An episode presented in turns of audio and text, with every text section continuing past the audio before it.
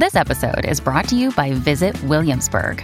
In Williamsburg, Virginia, there's never too much of a good thing. Whether you're a foodie, a golfer, a history buff, a shopaholic, an outdoor enthusiast, or a thrill seeker, you'll find what you came for here and more.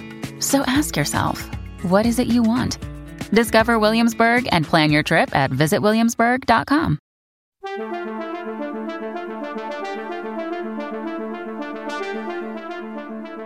Welcome to International Horizons, a podcast of the Ralph Bunche Institute for International Studies that brings scholarly and diplomatic expertise to bear on our understanding of a wide range of international issues. My name is John Torpey, and I'm director of the Ralph Bunche Institute at the Graduate Center of the City University of New York. Today, we examine the military conflict and humanitarian crisis in the Tigray region of Ethiopia. In order to explore that issue, we're fortunate to have with us today Britta Wagner, who served as ambassador of Germany to Ethiopia and the African Union during 2017 2020. She returned to Germany in uh, mid 2020. Uh, before that, she was German consul general in New York from 2014 to 2017, where I had the privilege to get to know her. She was before that ambassador of Germany to Iraq from 2012 to 2014 and consul general in Istanbul, Turkey during 2009 to 2012. She had a number of diplomatic and governmental postings prior to those tours and graduated with a law degree from the University of Bonn in 1978. Thank you so much for taking the time to be with us, Ambassador Britta Wagner. So, we're hearing and reading reports of very serious violence and starvation in the Tigray region, which is in the northern part of Ethiopia and just south of Eritrea, which itself, of course, just recently became a separate state. Could you please start us off by describing the situation in the Tigray at present? Well, thank you very much, uh, John. It's a pleasure uh, being with you. Thank you for having me on this um, a bit complicated topic. First of all, let me point out um, Ethiopia is a very complex country with about 80, 80 ethnic groups and languages and a history of, well, ethnic conflict. Um, so you were mentioning uh, the violent um, conflict that broke out in uh, at the beginning of November last year. Um, the military operation led by the um, central, the Egyptian defense, for, uh, the Ethiopian defense forces, um, started after the regional um, forces from Tigray um, attacked a, um, a, the northern command of the Ethiopian defense forces. Um, Prime Minister Abiy, who ordered that operation, calls it a law and order operation, uh, meaning to restore, um, as he says, law and order and to um, to uh, implement uh, the, the, the legal um, order. Um, but it's coming uh, more and more to light that it's not only Ethiopian defense forces that are involved, but also um, Eritrean troops are present in Tigray. Nobody really knows how many. Um, and militias from a neighboring regional state, from the Amhara regional state. And there has been a long, long history of conflict also between the Amharas and the Tigrays. I have to say that um, the, the, the information situation is still very difficult. Uh, this all happened after complete communication cutoff. It has been uh, Tigray has been cut off for weeks. Nobody was able to get in and to get information out. Telephone lines were blocked. The internet was cut off. So it was very difficult to know what re- was really going on. You all you always had the so-called propaganda from both sides, and it was difficult um, to really find out um, what was um, the reality. Uh, then the Central Forces claimed uh, that the operation was over when they took over Mekelle, which is the um, the capital of uh, the region of Tigray, at the end of November. Um, and the, the federal government in Addis said they were um, beginning to reconstruct, and there was not much damage among civilians done anyhow. Um, but um, we all know, and this is very clear, even with a difficult information situation, that the fighting goes on. Um, and 10,000 or 100,000 are displaced uh, within Tigray. They were fleeing um, the, the battles. Um, there are about 60,000 refugees um, who went to Sudan. And as I said, Eritrean forces and uh, Amhara militias are fighting the, um, well, the Tigrayan um, uh, defense forces, the regional forces. Uh, they have probably partly withdrawn um, into the bushes, into the bush. Um, they have a long history of fighting um, in in um, the the civil war uh, at the end of the 80s or in the 80s uh, when um, they were um, uh, um, fighting the communist regime in in Addis. So the the Tigrayans and it's called the the, uh, the TPLF, the Tigray um, People's Liberation Front, um, have a long history of um, of uh, freedom fighting, and um, but so the TPLF forces they they are hiding probably somewhere, but there are also young people. That's what I just heard recently. Young people who are not affiliated to the TPLF itself, who are ready to fight and um, who are um, who are hiding. The situation in in the uh, in the region is quite dramatic. Killing, looting, rape. The federal government has admitted that there that there were lots of um, gender-based violence and rape uh, going on. The federal president has visited um, Mekelle and had met with victims.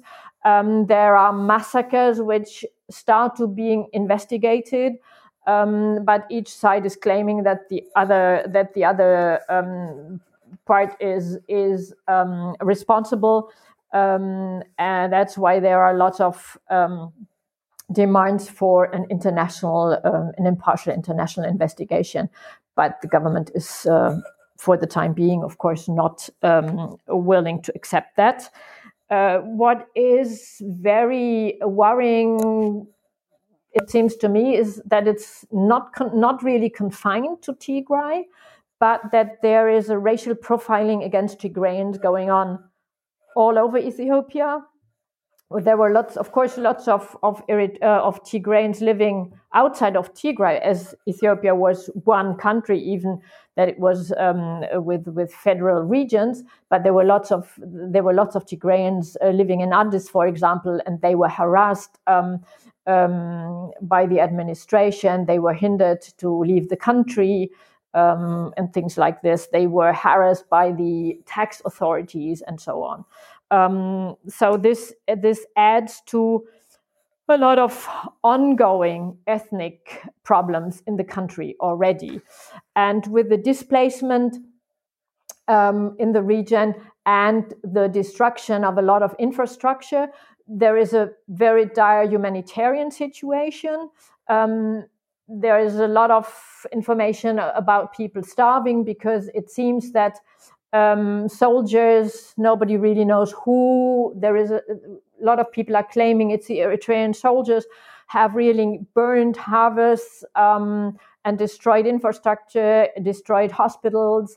Um, the the the farmers have not been able to work in the fields, so the the probably the next um, harvest uh, will not yield uh, many um, oh, many many results. So people are really um, um, don't have don't have enough to eat in in parts of the countryside, um, and um, and on top of it, could, and this could you perhaps neglected?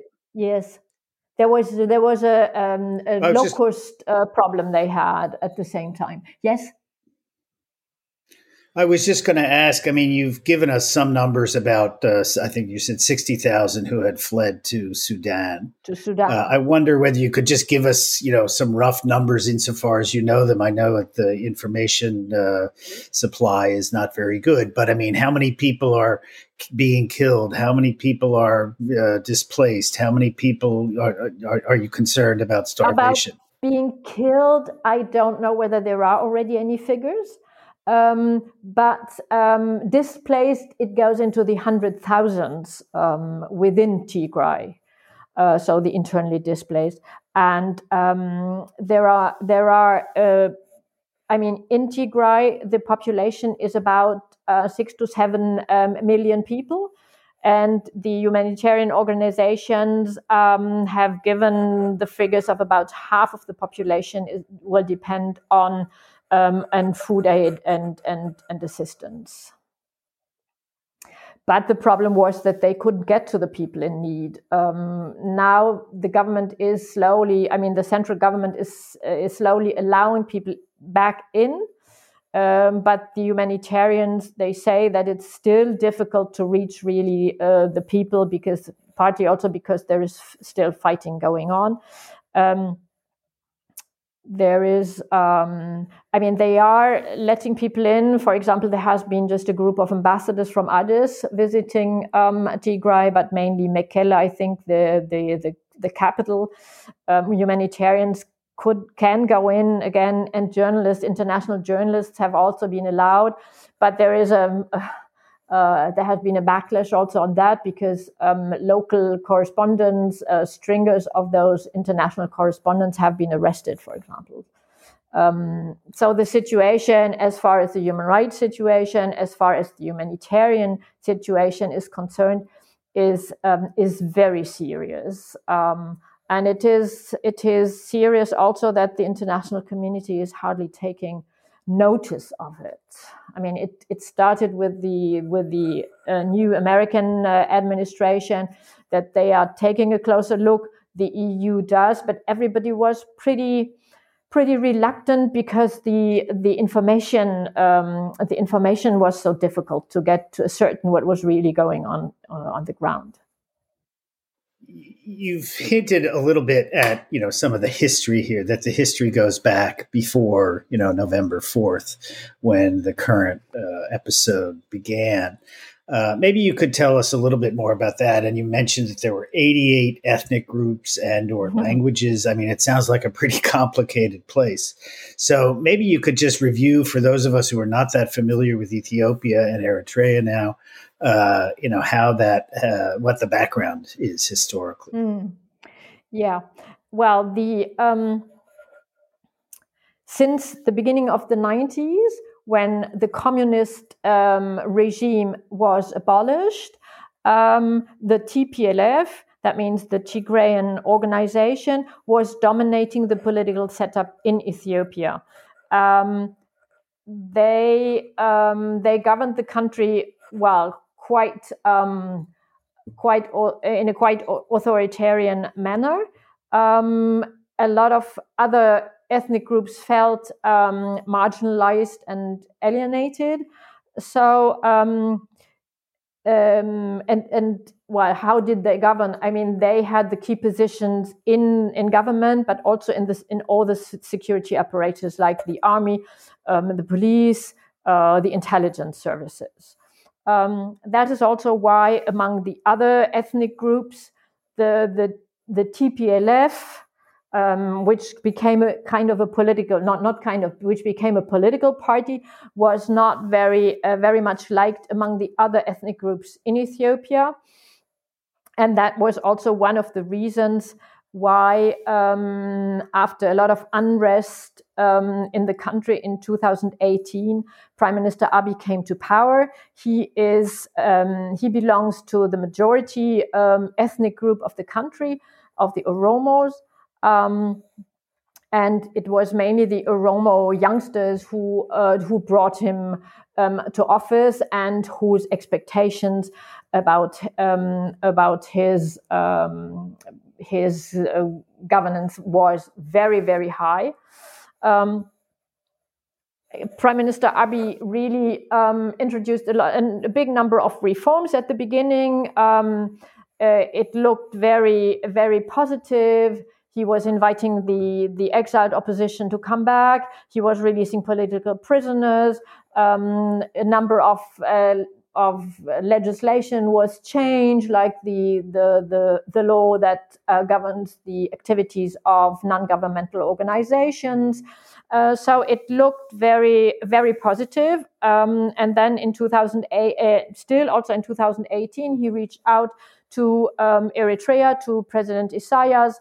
Um, for peace. The two countries had been living in a in a kind of a state of non-peace, non-war, non-war um, since uh, 2000, uh, after a, a, hot war between 1998 and 2000. Um, so th- things looked really good.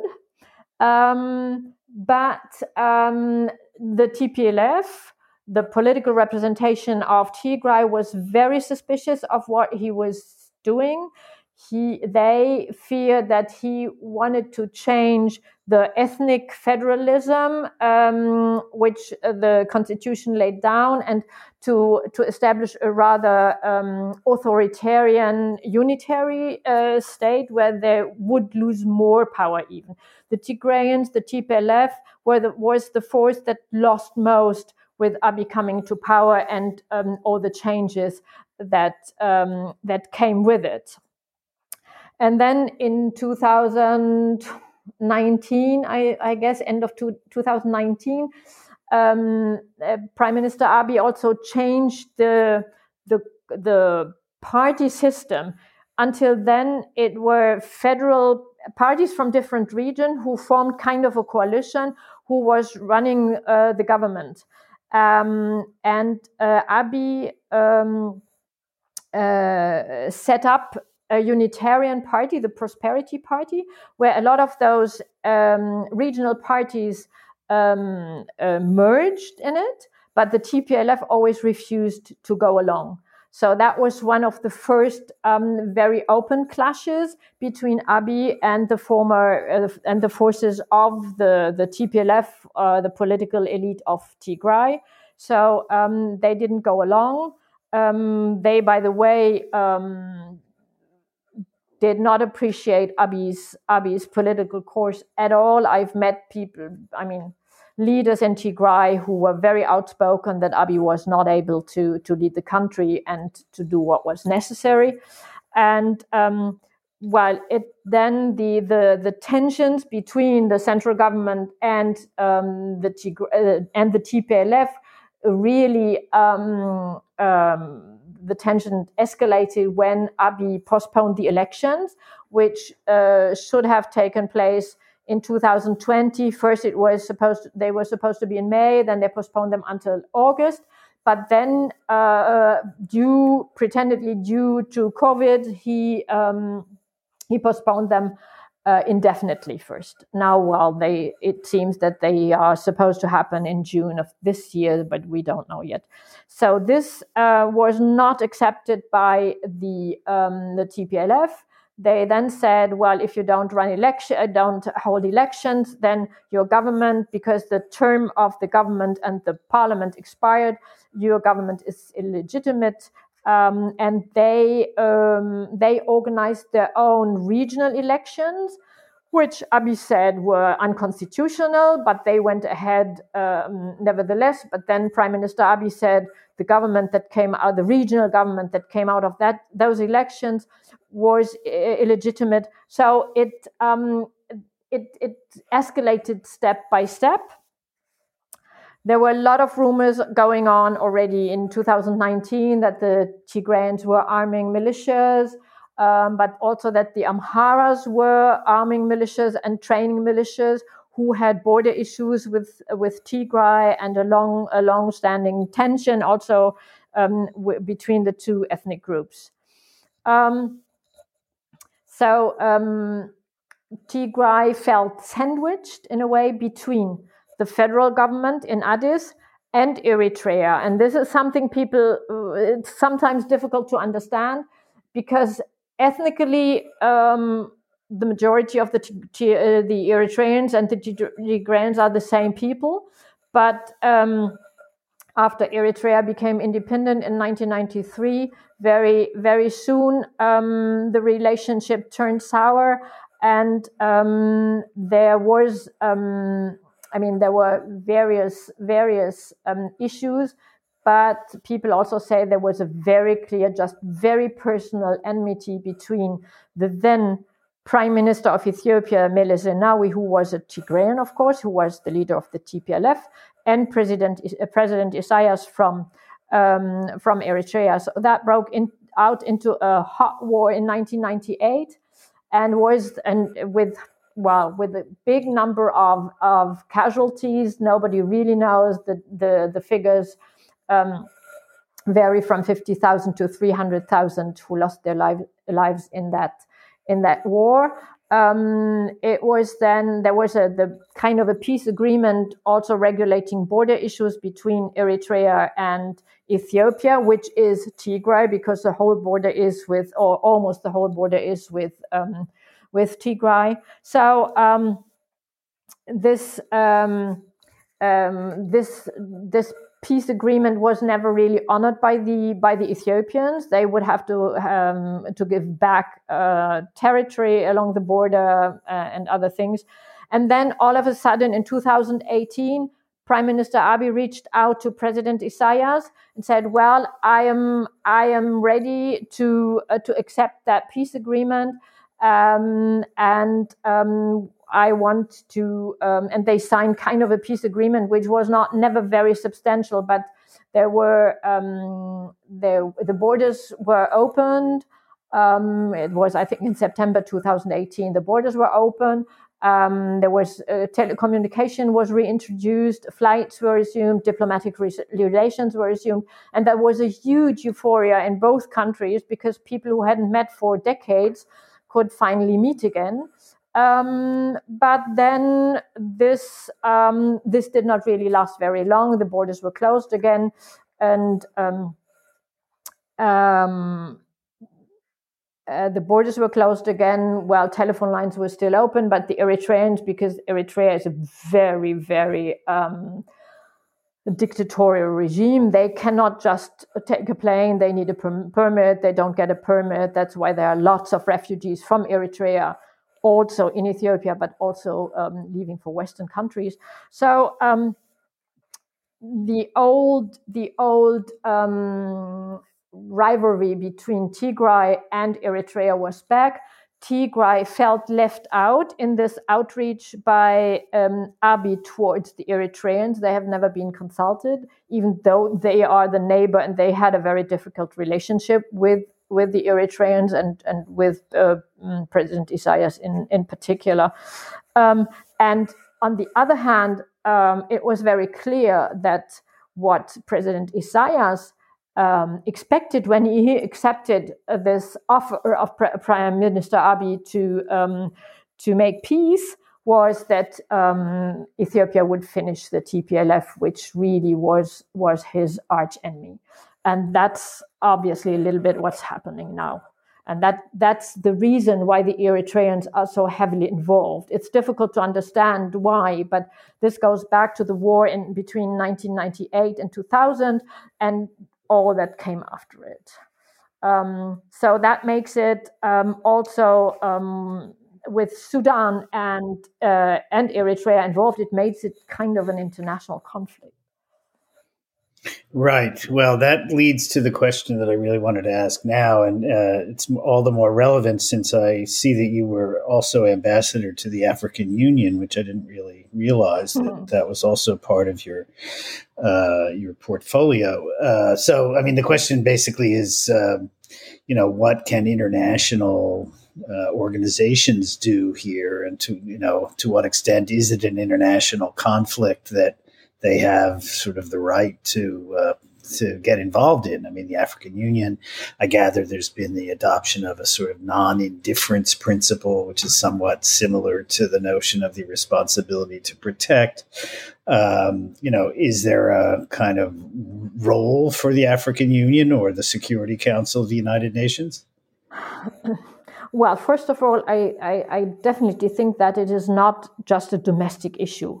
I mean, the government, the Prime Minister Abiy um, claims that, but as I said, uh, Sudan, and it's not only that refugees have, have fled to Sudan, but there are also um, there are um, there is fighting over the border between Sudan and Tigray, and that has um, aggravated since um, um, the the well the the the, the military operation in uh, in Tigray uh, because the Sudanese, well, it's very difficult also there to know, but probably the Sudanese felt the opportunity to um, to enter the, the forces to enter territory which is claimed by both sides because the Ethiopian forces had moved to Tigray uh, because they were needed there. So this created kind of a vacuum, which the Sudanese, obvious, uh, it seems that the Sudanese um, uh, took the opportunity um, to to go in. Um, so this is also there is there is conflict lingering uh, between Sudan and, and Ethiopia, and this has been aggravated by by the conflict. Um, Eritrea, I already mentioned that they have troops on the ground, and it seems they have massively troops on the ground. Um, and uh, there are lots of there are lots of information which makes makes us believe that there are crimes committed, crimes against humanity, crimes, um, and and maybe kind of war crimes. So um, this all justifies um, activities of the the international community, and according to my view, even um, of the Security Council of the United Nations. Um, but uh, I think for very uh, general um, reasons and considerations, this would be very difficult because probably the Chinese and the Russian would never agree. They would say it is a, a domestic affair and the international community should not got, get involved.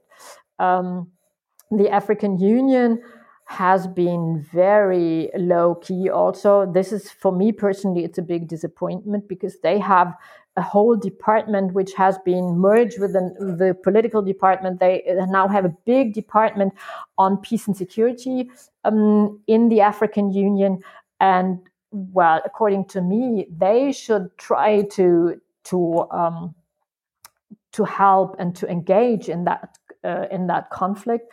But they have hardly done. At the very beginning, um, uh, in 2020, it was still South Africa that was holding the, the, the presidency of the African Union, and President Ramaphosa um, nominated three special envoys, all senior African um, leaders um, to look into the matter, to go to Ethiopia, and they were dis- they were uh, received by um, by Prime Minister Abiy, but uh, they were not allowed to travel in the country, and um, nothing came out of that initiative. Which, by the way, the president um, of Ethiopia had um, agreed upon with President Ramaphosa from South Africa. So, also for her, I think it was quite a blow that um, Abiy did not really um, engage with them. I, according to what I've read or heard, is that he just explained the situation to them. So um, he told them what was going on, and they were not not really in a position to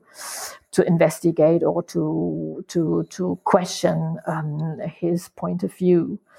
Mm. So it, it occurs to me to ask you know you're no longer in this position so maybe you're a, a bit freer to speak uh, but what does an ambassador do in a situation like this? I mean you can't surely be seen as meddling in the internal affairs of the country to which you're yeah, posted. so what, pretty, what can you do?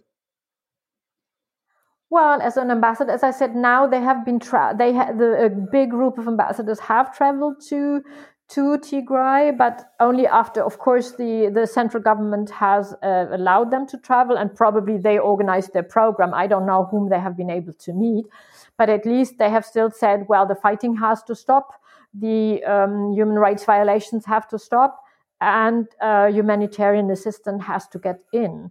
That's at least what I just read, I think this visit was yesterday or day before yesterday. That's what they said.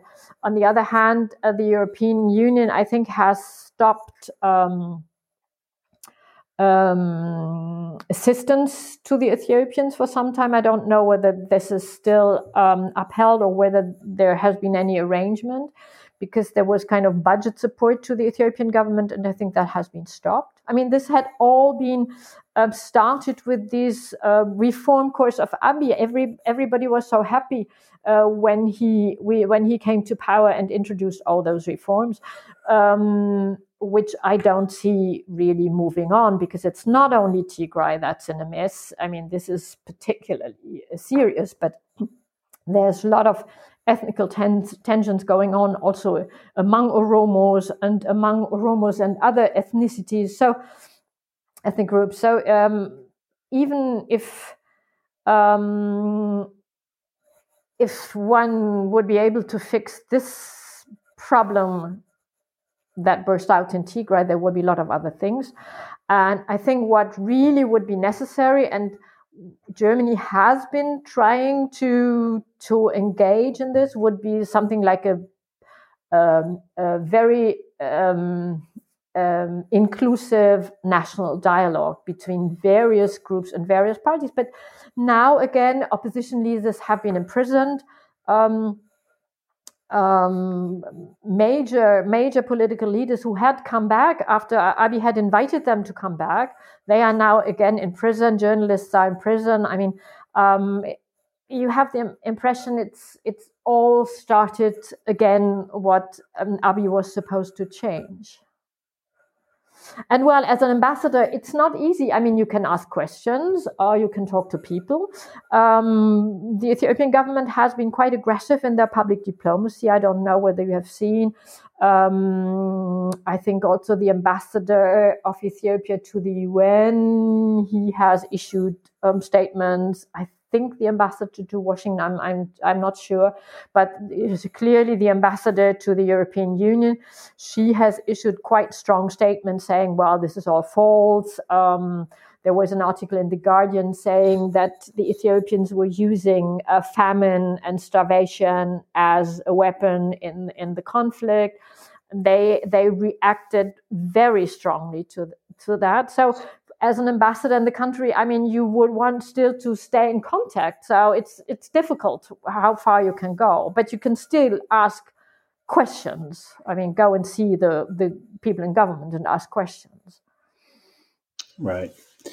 So you've mentioned, uh, uh you know, extensively Mr. Abiy, uh, and uh, but I don't think we've mentioned that he not very long ago, not long before all this started, was awarded the Nobel Peace Prize. Yes.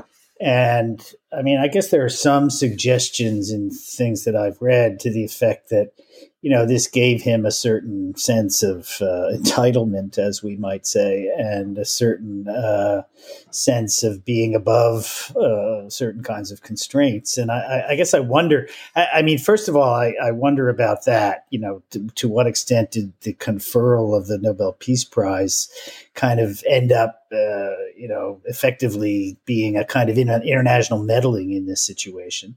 Uh, and I also wonder, you know, whether there's a certain a- analogy to Daw Aung San Suu Kyi in, in Myanmar. That is to say, you know, this hmm. person was seen as the reformer. This person was seen as the person who was going to set everything right. And then, you know, developments developed in such a way that people, you know, the bloom came off the rose, so to speak. Yeah. Uh, so I wonder, you know, what you would yeah. say about that. Well, um, I think it's in any case, it should not have given him any kind of idea that he was above um, respect for human rights and so on. On the contrary, um, uh, so he would have to feel obliged to respect international law and human rights. But um, that's obviously not what has happened. I don't think that uh, the fact that he got the P- Nobel Peace Prize ha- has really encouraged him to do what he did. I think he would have done it anyway, this way or that way. Um, personally, I think, as you mentioned, this um, this uh, prize was bestowed uh, upon him far too early. but I mean, we were all so happy to have um, to have these good news from Africa. You know, an African country that was reforming without bloodshed, um, uh, embarking on a on a way to democracy, and that that's how it looked at the beginning. And we were very enthusiastic. We said we have to um, to support him in this course and um, to assist Ethiopia in going ahead with these bold reforms. Um, and it came obviously, yeah, I mean, ambassadors, I think, in, in Ethiopia were not really expecting what was happening. We knew that there was this conflict with Tigray. We didn't know what the former elite in Tigray, the TPLF, what they were up to, whether in the end they would expe- uh, accept the changes or whether they were gearing up for something. That is what kind of happened and what made Abiy um, act in this way. But um, it was also that there were the the the clashes, the ethnic ethnically motivated clashes were um, increasing all over the country, and it he for some times he was even i mean there was a lot of internal displacement and for some time he was really just denying or not ta- not not really looking into this um, into these these issues. And he always said, "Well, this is part of the transition. It's a difficult time," but he was not really taking this seriously. Um, and he was obviously also listening very soon listening less, and less to outsiders nobody really knew who his advisors were um, there was a lot of changes in in his in his surroundings in his office.